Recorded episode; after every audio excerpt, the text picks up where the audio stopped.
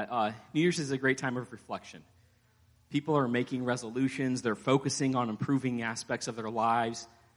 And the crazy thing is, is you don't have to wait until January to make changes in your life.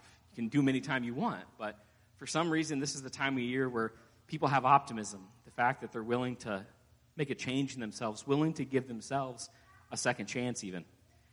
And what I love is there are some people that make a New Year's resolution and they'll say it out loud, and you, as well as everybody that's ever known this person, knows immediately as soon as they say it, they're going to fail. It's not going to happen. It's not going to work out. And what do you know? Just a few days, few weeks, maybe a month into the new year, they fail at it. But that next new year, they come around and they make that same resolution once again because they know it's important to make that change and to give themselves a second chance. I, I just love this, this time of year because it, it's people believe in themselves. You know, you look at yourself and you say, What can I do better? And it's like, This is what I'm going to improve because I, I want to do better at this or I want to do better at that. And it's, it's a great time. It's, it's a time where we're focusing on, on, on improving and not just being settled with a, with the status quo. Something that we felt was like such a failure, you know, we we're going to give it another try this time of year. Because if someone else would have made the same mistake that we would have made, or they're failing at something, we always give that person the benefit of the doubt and we tend to give them a second chance. But when it comes time to ourselves, we don't always give ourselves that second chance. For whatever reason, we're a little bit harder on ourselves. And I see people with so much potential that they're just too afraid to get out there and do something because they failed at things in the past. And they've stumbled and they've not been successful before. So they don't want to open themselves up to that kind of hurt and rejection. They allow their, their past failures to dictate their future. And you see, one of the biggest failures in the Bible was someone who also made one of the greatest impacts on our world today. And I'm talking about Simon Peter. He was a disciple who was flawed, but he was called. And with most people in history, and especially in the Bible, we remember their heroic acts, but their flaws are usually something that we forget. I mean, think about it. If I say Moses, what's the first thing that comes to your mind? Israelites, right? You hear things of, of the, the, he, he was the deliverer. He, he was the one that, that led Egypt out of bondage. That he, God spoke to him in the burning bush. You think of all these great, impactful things about, uh, about Moses. But when I say Moses, I doubt anyone in here goes, Moses, that's a murderer. That's a man that was disobedient to God and never got to see the promised land. But he was both of those things. And although he has some pretty amazing highs, there were several deep lows in Moses' life and in his story that we just seem to gloss over at times. But when you ask people, what do you know about Simon Peter? Some people might be like, well, he walked on the water. But yeah, he fell like after two steps, right? Or he was the one that preached on the day of Pentecost. But he was also the one scared of a servant girl and denied Christ three times. His flaws are just as memorable as his triumphs. And the more that you study Peter and and his life, you learn that the reason why these stories of failures are remembered so well is because while Peter was still on the earth, that's what he preached. He preached about his own failures time and time again. He used his, his testimony of what he went through, what he overcame, to connect with people and to lead them to Christ. You see, the Gospels were written well after Peter had died, but the other disciples and the other apostles, they didn't sanitize his story. They didn't try to cover up his mistakes, but but they told the stories the same way that they knew that Peter would have told them because it was important. Simon Peter came from humble beginnings. Peter's from uh, Bethsaida, which is translated as the house of hunters or the house of fishermen. So it's no surprise that the profession he originally chose was that of a fisherman. His name was Simon Bar Jonah. That was the name given to him at birth. And Simon translated meant to hear or to listen. And Bar Jonah meant son of Jonah and we'll get to it a little bit later, but what I find is interesting is that Jesus decided to change Simon's name to Peter. I mean, his original name wasn't something that was bad or, or, or, evil, but his name was an example of who he was. The more that you study about Simon, you learn that he loved to, to hear the Lord speak. He loved to hear every single parable. He loved to, to every life lesson that God was willing to speak into him. He loved to listen. And he didn't just listen, but he, he took what was taught and he applied it to his life and he allowed him to become a better man because of the teachings that he listened to. I also think it was a little, uh, little interesting that in the community of fishermen, that someone decided to name their son Jonah. I'm pretty sure that Simon Peter's household probably got a little bit of teasing, right? Like Jonah, you, the, the, Simon, your dad's Jonah, really. A, a giant whale swallowed a man up, and your, your parents decided to name a man that's going to grow up and be a fisherman Jonah. Okay. But Bethsaida was a city that was located just south of the Sea of Galilee. And Galilee was a place that was known for having a lot of Gentiles. And Simon and his family, they, they, they were Jews, but they lived in a world where there was mixed beliefs. They weren't just surrounded with devout Jews, but they were surrounded with, with people with different beliefs.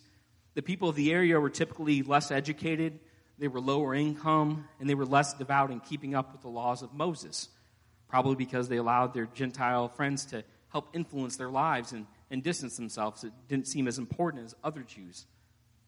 But here you have Simon Peter, the man who wrote two epistles in the Bible, the man who spoke before councils and leaders, and, and based on his upbringing, we know that he is not an educated man. In fact, when Peter speaks in the book of Acts, it says that he surprised people, that, his, that this unlearned man, when it came to speaking about Jesus, that he spoke with such eloquence. Acts 4.13 says that the members of the council were amazed when they saw the boldness of Peter and John, for they could see that they were ordinary men with no special training in the scriptures.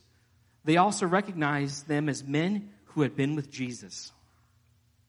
It wasn't their knowledge that impressed them, but they knew that there was something different about these men. They, they could tell that they had spent time with the Lord. And I think it's important to know that we don't have to be a biblical scholar to witness to somebody. You don't have to know everything about the, the Bible forwards and backwards before you can sit down and, and teach a Bible study to somebody. But you need to learn to walk in boldness of the Lord. You need to learn to, to spend time with the Lord because when you spend time with Him, He equips you and prepares you for what He's called you to do. Another thing that I found really interesting in the study of Simon was that uh, before he met Jesus, he had a desire for more. It said that Simon Peter and his brother Andrew traveled to hear the teachings of John the Baptist. And that wasn't necessarily a short trip. It's estimated uh, from a couple books that I read that where they were in Galilee to where John the Baptist was preaching on the River Jordan, it was anywhere from a four to five day journey each way. talking about eight to ten days of traveling just to hear the Word of God. And you have to remember that Andrew and Simon Peter, they were fishermen. They were in a low income area, they didn't have a whole lot of money, and hearing the preaching of John the Baptist was so important to them that they were willing to give up work for two weeks just to travel and hear the word. Some would say that, that that's, look at that and say, that's crazy. That's just, that's an unreal sacrifice. But see, they were hungry for more. They desired more and, and they made sacrifices because it was worth it to them. But can I ask a tough question tonight? How hungry are we for more? How great is our desire to get closer to God? Because it's super easy to come up here on Sunday mornings and, and say, God, I desire more of you, Lord. I want more of you in my life until you see what you might have to sacrifice. Lord, I want you to do more in my life, but, but 30 minutes a day in, in, in prayer and, and in the word that, man, I don't have 30, I'm, I'm a busy guy. I don't have that kind of time. Lord, I want, I want you to do amazing things in my life. Lord, I want you to speak into my life, but, but I can't afford to take a day off work to go to men's conference or ladies' conference because I only get so many days off work and, and my time is precious. What are we investing our time and our resources in? Because for Simon Peter, he was investing into God before he even truly knew him. I believe that the reason why Jesus called Simon Peter and Andrew was because of their desire for more. Shortly after Jesus' baptism and being tempted in the wilderness, Jesus meets with Simon Peter when he comes to heal his mother in law. And many biblical scholars would argue that this isn't the first time that they actually met, because the way the scripture is written, it sounded like that they had already knew each other.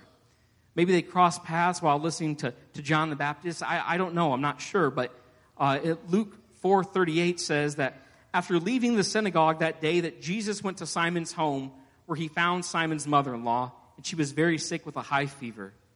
Please heal her, everyone begged. Standing at her bedside, he rebuked the fever and it left her. And she got up at once and prepared a meal for them. Jesus spoke the word and immediately she was healed. Not just, oh, it was a slow recovery, but she got up and she was ready to go and do something for the Lord because of what he just did in her life. Verse 40 says, And as the sun went down that evening, people throughout the village brought their sick family members to Jesus, no matter what their diseases were. The touch of his hand healed every single one.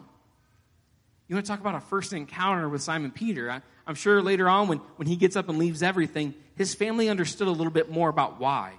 Because Jesus walks into the home, and just the mention of a word, there was great healing that took place that day.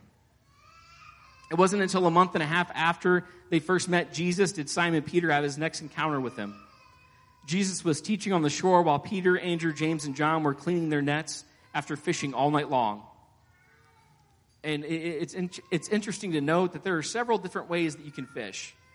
I don't fish at all, so any fishing is impressive to me, but, but you could do it on your own with a, a line and a hook. You could do it with, with nets. You could do it uh, the way that Simon Peter chose to do it, and that was called drag fishing. And what they would do is they would get two boats together across from one another and then have a net in between the two boats, and they would literally drag that net uh, across in, to, to get the fish inside. But it was important that they had to do it at night so that the fish wouldn't be able to see the net. And Simon Peter could have he could have fished a lot of different ways. He could have fished on his own, but he knew the way to get the biggest results, the, the biggest yield, was it would require a team. I feel like God sent me here tonight to, to tell somebody that you don't have to do it all on your own. He didn't call you to be an island all to yourself, but He wants you to get together with some like minded people because when we start working together, that's when revival starts. When we, when we want to see amazing things happen, we grab somebody and say, you know what, I'm going to bring you along because I think it's important for you to take this journey with me. I can do something on my own, but together, you and I, we can do an amazing thing if we just bind together. And it was important that they had to be side by side because if one boat was way ahead and the other one was far behind, it, it, it wouldn't do the same results. They had to be together, working one, one with another. Luke 5 says that on one day that Jesus was preaching on the, on the shore of the Sea of Galilee, that great crowds pressed in on him to listen to the word of God. And he noticed that there were two empty boats at the water's edge, for the fishermen had left them and they were washing their nets. You see, it's important to clean out your nets. Because if they didn't clean out their nets and they would have put them away and they were still wet or they still had debris or, or leftover fish inside of them, what, what would happen to those nets is they would begin to rot and they couldn't be able to use them again and to see results. Because if you want to see results, eh, you, you, don't want to ruin what you have. You, you, you got to put in the work. Because it's easy to come in on, on Sunday morning and when the, the worship music is getting going and to get excited and to run and to dance and to shout. But come Monday morning to, to, to say, Lord, clean this heart out. Lord, remove any weakness in me. That's, that, that, that's not the fun thing to do no one enjoys going into a prayer closet and saying, God, I am a failure. God, I can be so much more through you. But Lord, take the time, Lord, to remove these impurities from me. And, and it's, it's when we allow God to remove these weaknesses from us, then that's when we're able to do what He's called us to do. Because if we don't do that and we just jump in for what's exciting and what's fun, then sooner or later we're going to rot and we're going to die. We're not going to be sustained. So it's important that we, we take time to remove those uh, impurities. Continuing on, verse 3, it says that stepping into one of the boats, Jesus asked Simon, its owner, to push it out into the water. So he sat in the boat and he taught the crowds from there. And when Jesus got in the boat and he, and he taught from the boat, where he was, uh, was preaching at, it, it was much better for him because now you don't have crowds pressing against him. He, he had a little bit of space and, and the water also acts as a sounding board so, so Jesus could be heard better. So there's lots of benefits to the reason why he chose to go in the boat with Peter. But Simon Peter was tired. He was exhausted. If you remembered, he just worked all night. And quite frankly, he had a terrible night. You want to talk about feeling like a failure? Peter was a fisherman. That's what he did for a living. And the day that Jesus came to him, he caught absolutely nothing. I've had bad days at work, but I don't think there's a day that I've gone home where I said, I didn't accomplish a single thing and I'm just a complete and utter moral failure. Anybody ever have a bad day at work? Do you like to be around other people when you have a bad day at work? I, I, I don't. And this is the mindset that Peter's in, but, and Jesus says, Oh, you had the, one of the worst nights of your life. I'm going to get in the boat with you. And it was in that moment, a moment of failure and, and pure exhaustion, that God called him to do something for the first time. And what's key here is, is regardless of how he felt, regardless of, of what's going on in his life, when Jesus asked uh, Simon Peter to do something, he was obedient. He didn't give excuses, he didn't complain, but he allowed himself to be used. Continue on to verse number four. It says that when he had finished speaking, he said to Simon, Now go out where it is deeper and let your nets to catch some fish. And I love his response. It says, Master, Simon replied, We worked hard all night long and we did not catch a thing. He was saying, Jesus, look, we didn't catch anything. We worked all night long. It was a waste of our time. Our, our nets are already dry and they're clean. And if you remember, they, they drag fish. So the way that they fish, it's only successful at night. And it's in the middle of the day. And Peter, who's a fisherman by trade, who knows what he's doing, is listening to Jesus say, you know what? Go grab your nets and try again. Everything that Peter knew about fishing said that this would be a waste of time and there wouldn't be any results to it. But tired, exhausted Peter once again was obedient. And I'm sure it was probably a little bit of reluctance obedience, but it was obedience nonetheless. But you have to remember that, that the type of, of fishing that Simon did required a team. Can you imagine how crazy Peter must have felt going back up to the shore and say, Hey guys, I know that you were busy cleaning out the nets and I was out there with Jesus and, and listening to some preaching and you guys did a lot of the, the grunt work, but guess what? Uh, I need you to go out and we need to go catch some fish again. Because Jesus is asking us to try one more time. And he believed the word of the Lord so much that he wasn't afraid to go and ask others to get involved with him. Listen, I know these past few years have been hard.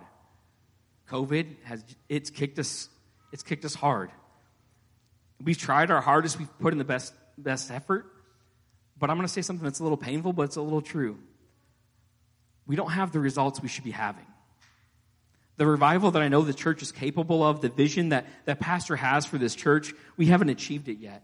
And some of us are so worn out, we're exhausted, we're doing all that we can, and we just feel like we can't do anything else. But I feel like Jesus is speaking to someone today, and he says, if you just go a little bit deeper, I know it's not going to be fun, but if, if you just go and, and grab a team to help you, because, uh, because if you just trust in me and you go a little bit deeper, the results are going to be more than you can imagine. But you've just got to push past the exhaustion, push past the doubt, and just trust me to go just a little bit further, just a little bit deeper, and you're going to get the results.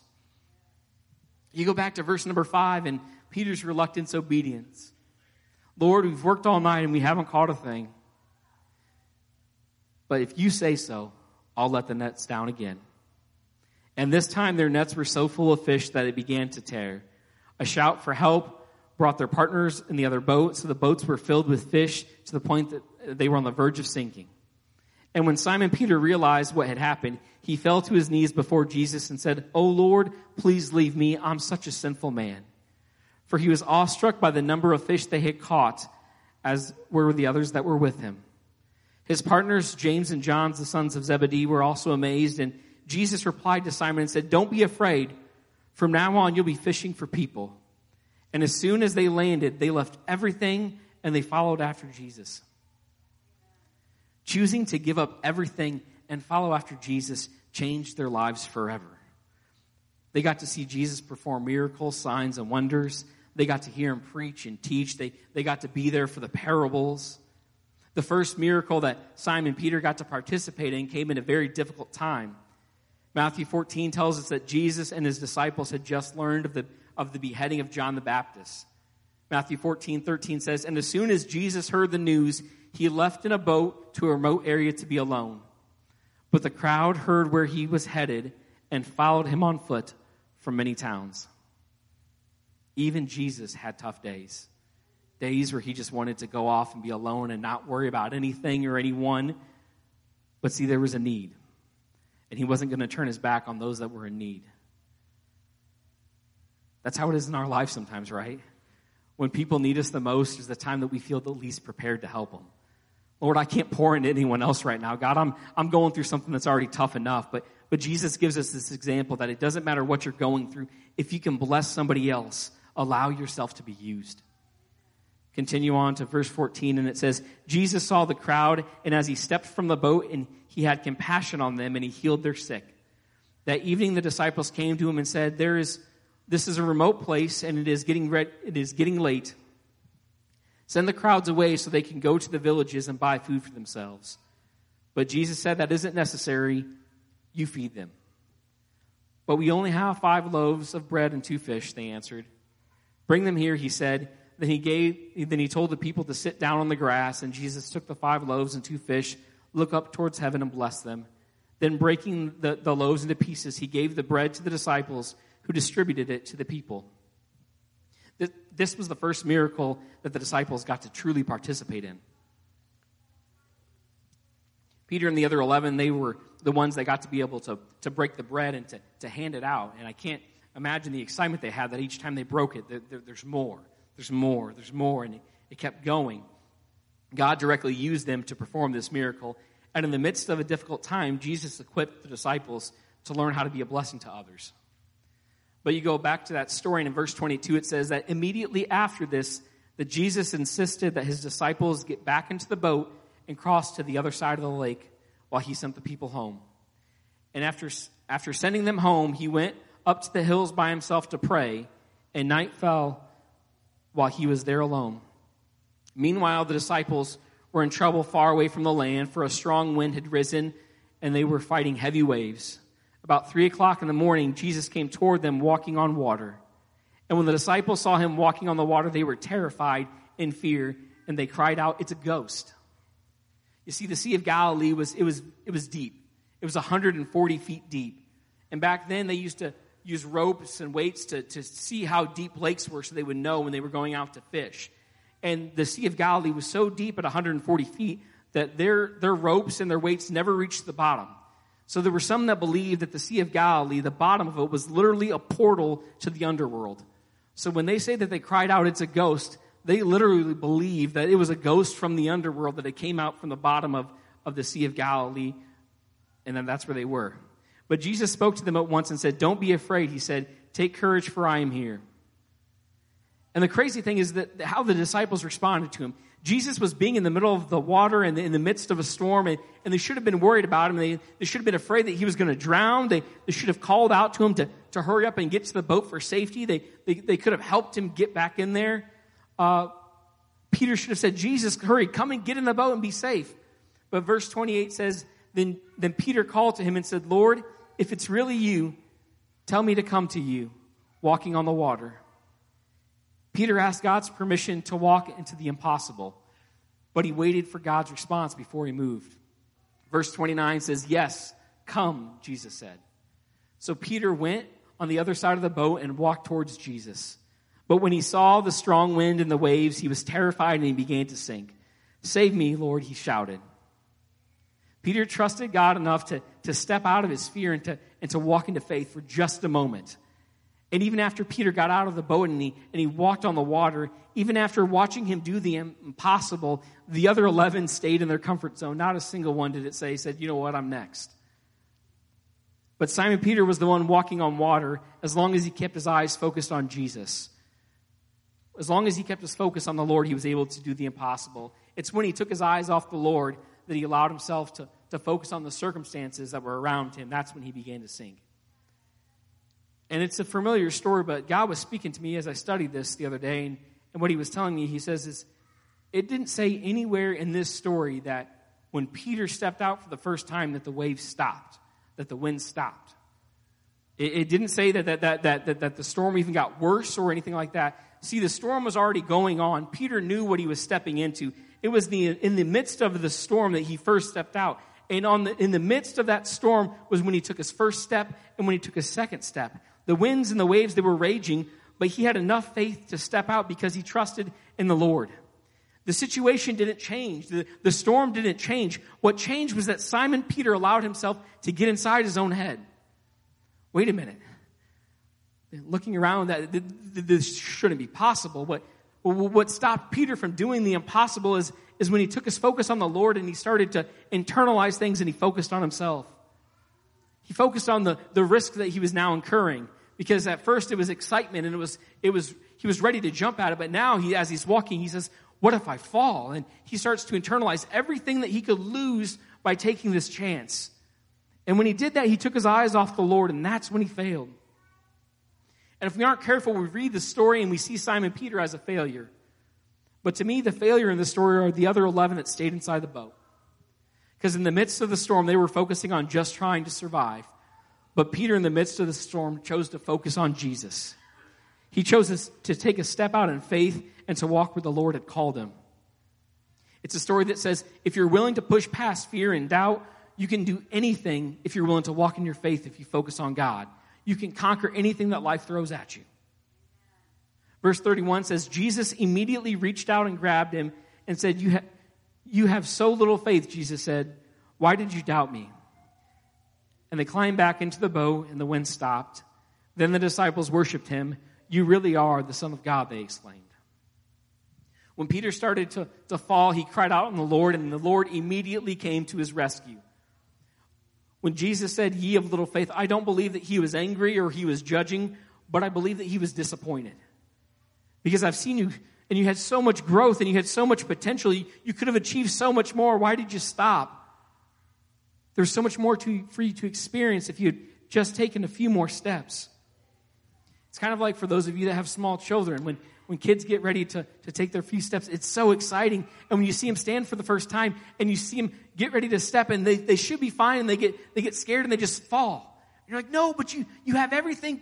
You, you're doing an amazing job. And you might get a little angry or frustrated, but you're not, you're not reprimanding that child. You're, you're disappointed because you know there's so much more for them when they finally realize what they can do. And I truly believe that that's what Jesus was saying when he looked at Peter. He says, if you only knew what you were capable of, if you would have just kept going, you need to have more faith, Peter. You need to build it up. It was only a few chapters later that we see growth in Simon Peter in Matthew 16.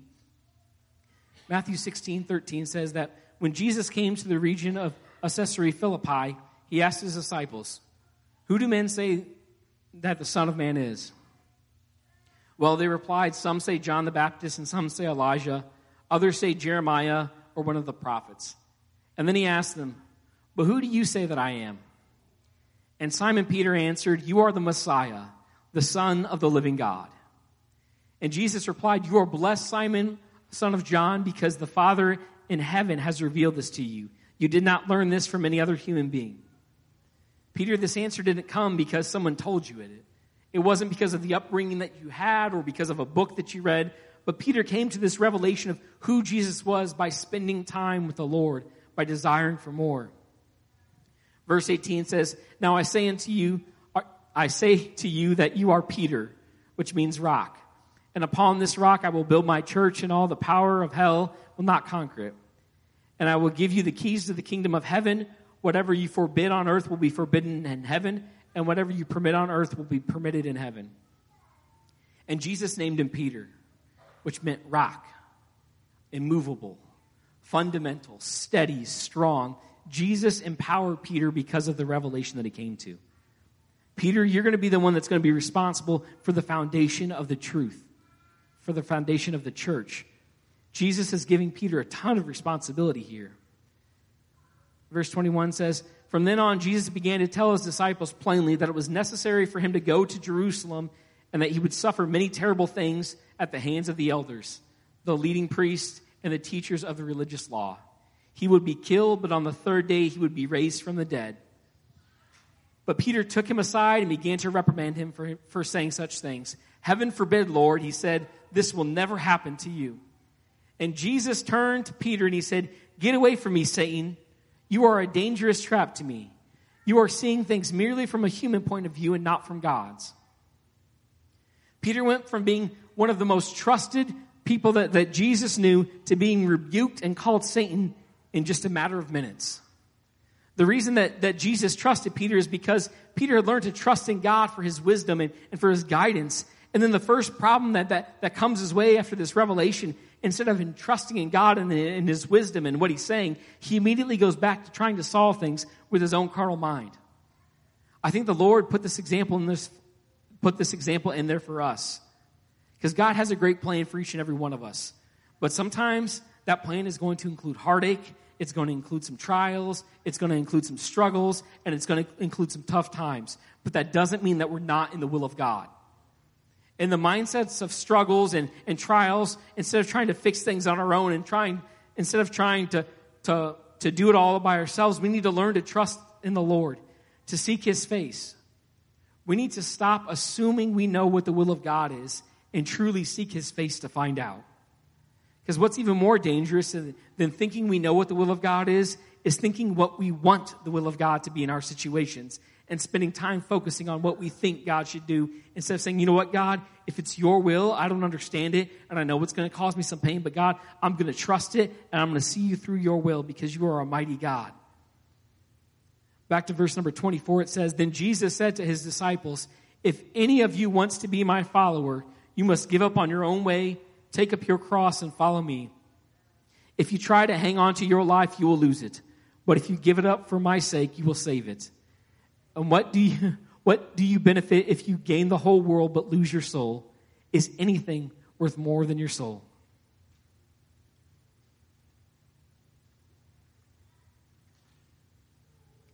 Peter is also blessed to be part of Jesus' inner circle.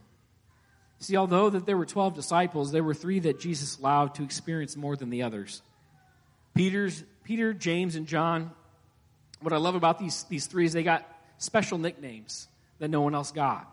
Simon became Peter, which means rock, and according to Mark 3:17, James and John, the sons of Zebedee, Jesus nicknamed them the sons of thunder. So we've got the original rock and the sons of thunder. If Jesus didn't have a job being our Lord and Savior, he could have been a WWE promoter. Caleb, my new life goal is to be so full of Jesus that he gives me a wrestling name when I get to heaven. That is my goal. But he loved these more so than the others. This was his inner circle. And so many times he would pull them aside to do things uh, just with him. The first time was, was, was with the Mount of Transfiguration in Matthew 17. Matthew 17 says, Six days later, Jesus took Peter and two brothers, James and John, and he led them to a high mountain to be alone. As the men watched Jesus, his appearance was transformed so that the face shone like the sun, and his clothes became as white as light. Suddenly, Moses and Elijah appeared and began talking with Jesus. And Peter exclaimed, Lord, it's wonderful, us for, it's wonderful for us to be here. If you want, I'll make three shelters as memorials one for you, one for Moses, and one for Elijah. Peter was someone that, that he just didn't always think before he spoke, he just spoke. And Jesus brought him to this special place not because he needed a servant to build a monument to him, but he brought him there to have an experience and just to be with them. He wanted him to, to spend time and to, and to see what was going to happen. Verse 5 says, But even as he spoke, a bright cloud overshadowed them, and a voice from the cloud said, This is my dearly loved son who brings me great joy. Listen to him. The disciples were terrified and fell down on the ground.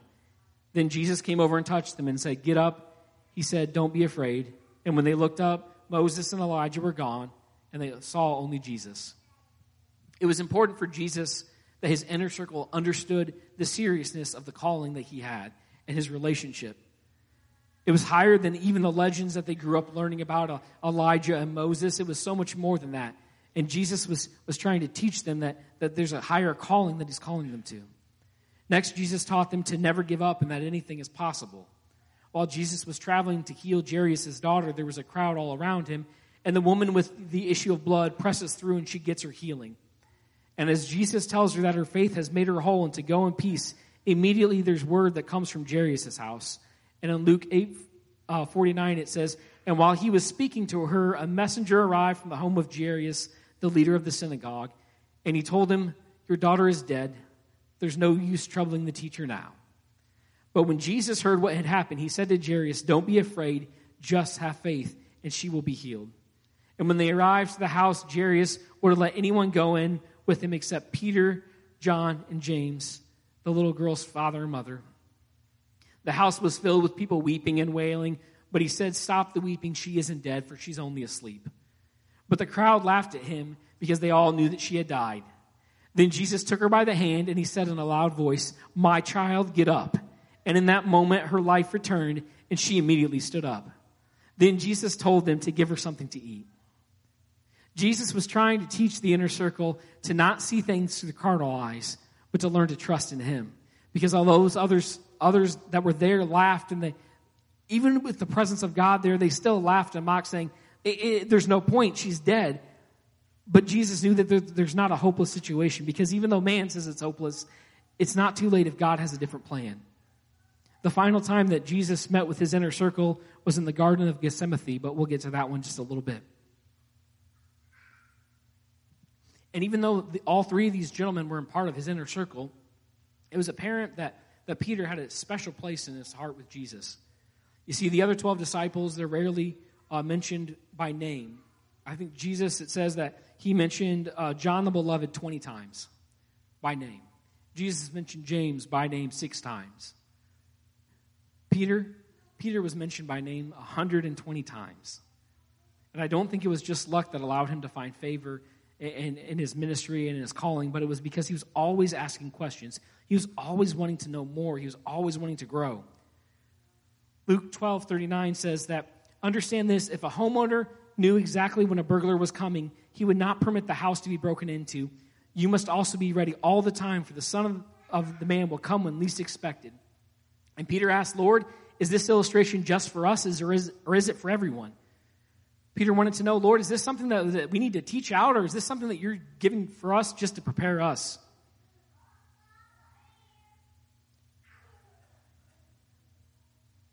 Trying to skip ahead because, shockingly enough, I will run out of time tonight. It's that never happens for me, but that's okay.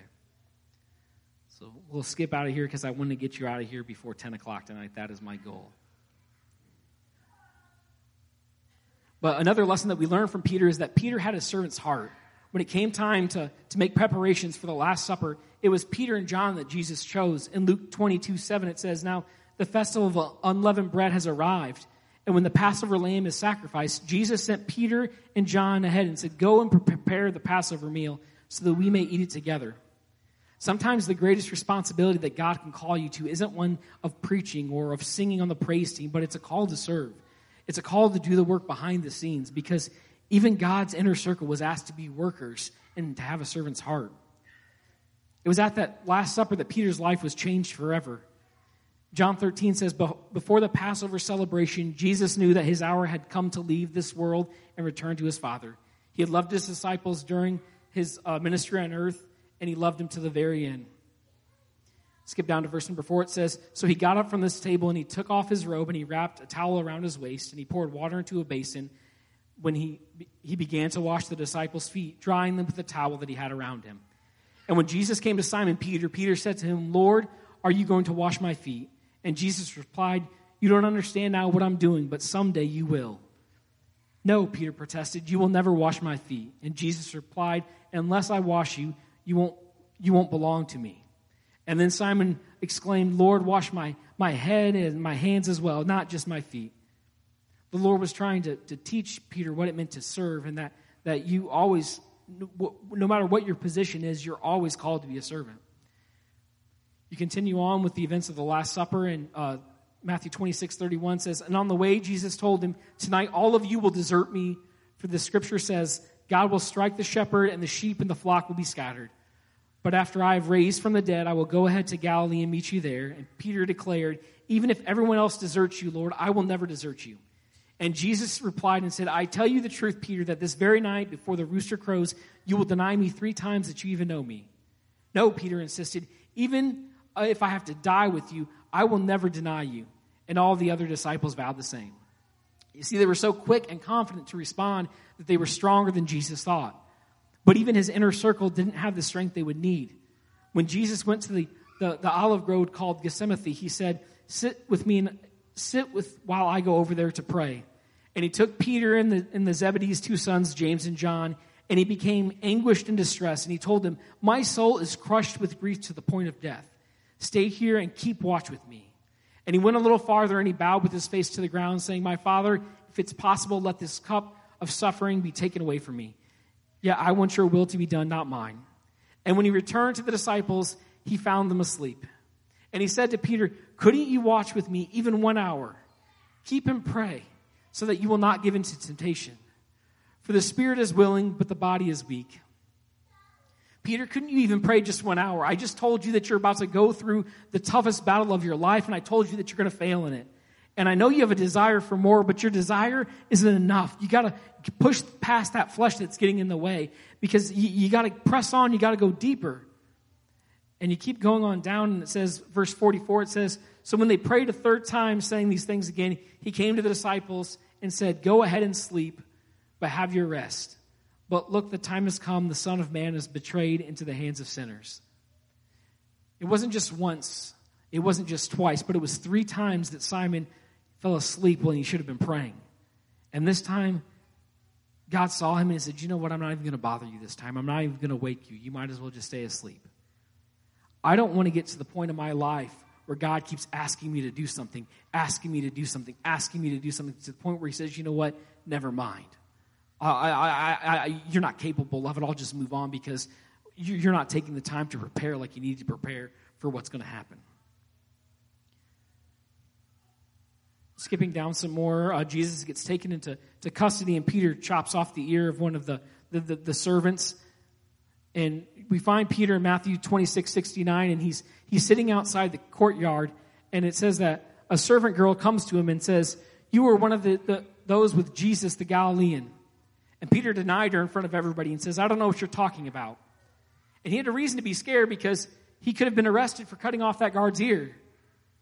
Well, I understand you might be scared, Peter, but Peter, this is a servant girl. It's not an official. It's, it's not a soldier. It's no one of any importance, no one that can cause you harm.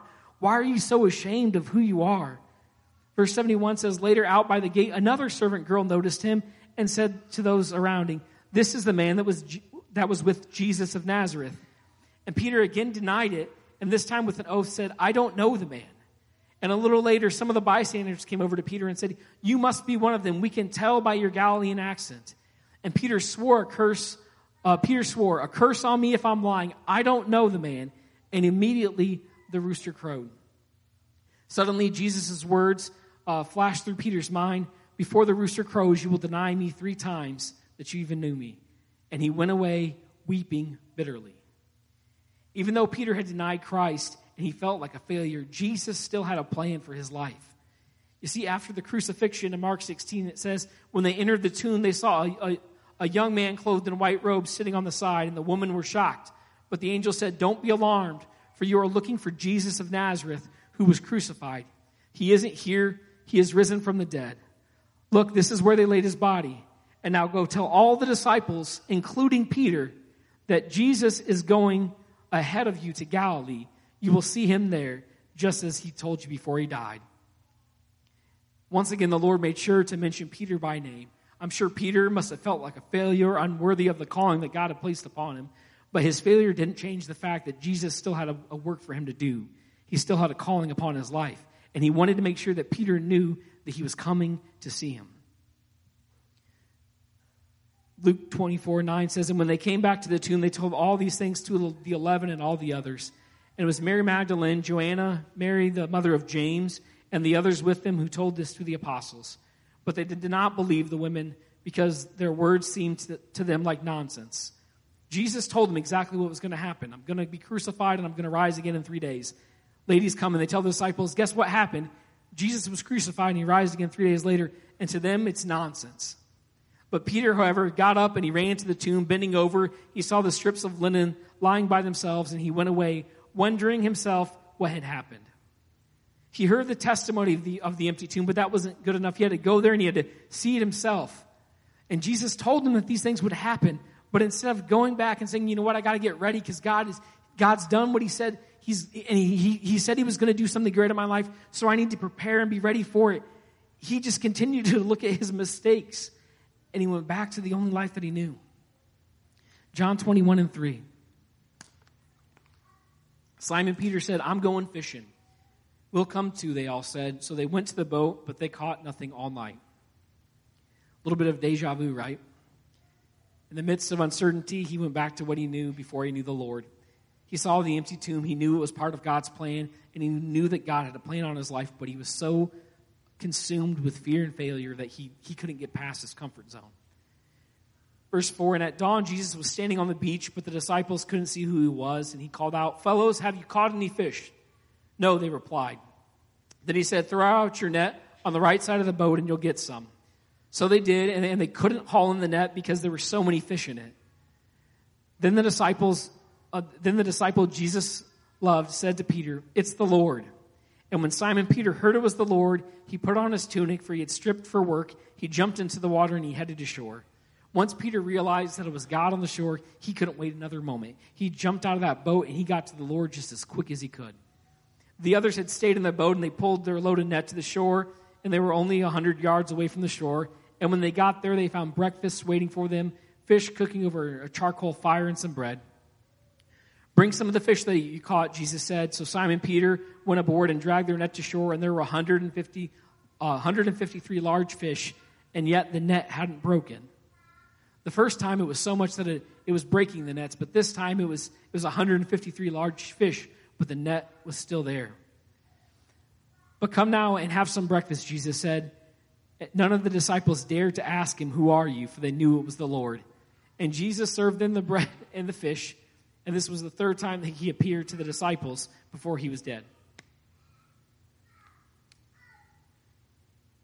And after breakfast, Jesus asked Simon Peter, Simon, son of John, do you love me more than these? Yes, Lord, Peter replied. You know that I love you. Then feed my lambs, Jesus said. Jesus repeated the question Simon, son of John, do you love me? Yes, Lord, Peter said. You know that I love you. Then take care of my sheep, Jesus said. And a third time he asked him, Simon, son of John, do you love me? And Peter was hurt, for Jesus asked the question a third time, and he said, Lord, you know everything. You know that I loved you. It was three times that Peter denied Christ, and it was now three times that Jesus had Peter reaffirm his love for him. And Jesus responded once again, Feed my sheep.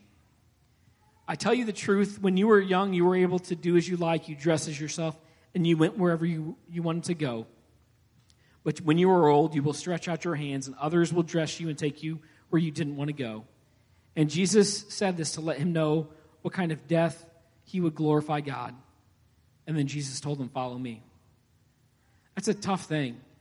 At the beginning of his ministry, Jesus said, Hey, when you were younger, you could do whatever you wanted. You had freedom. You had all these things. But if you follow after me, you're going to lose control of your life. And you're going to die. And it's going to be a painful death. And Peter turned and he, and he looked and saw behind him the disciples of, of Jesus, ones that were loved, and the one that the one who had leaned over to Jesus at supper saying, Lord, uh, who will betray you? Essentially, he was saying, he's looking back at all the disciples and he finds John, John the beloved, and he asks Jesus a question What about him, Lord? Jesus had just told him that you're going to go through struggles and you're going to lose all your freedom and you're going to die a painful death. And instead of saying, God, I can do all things through you, his first question was, Yeah, but what about John?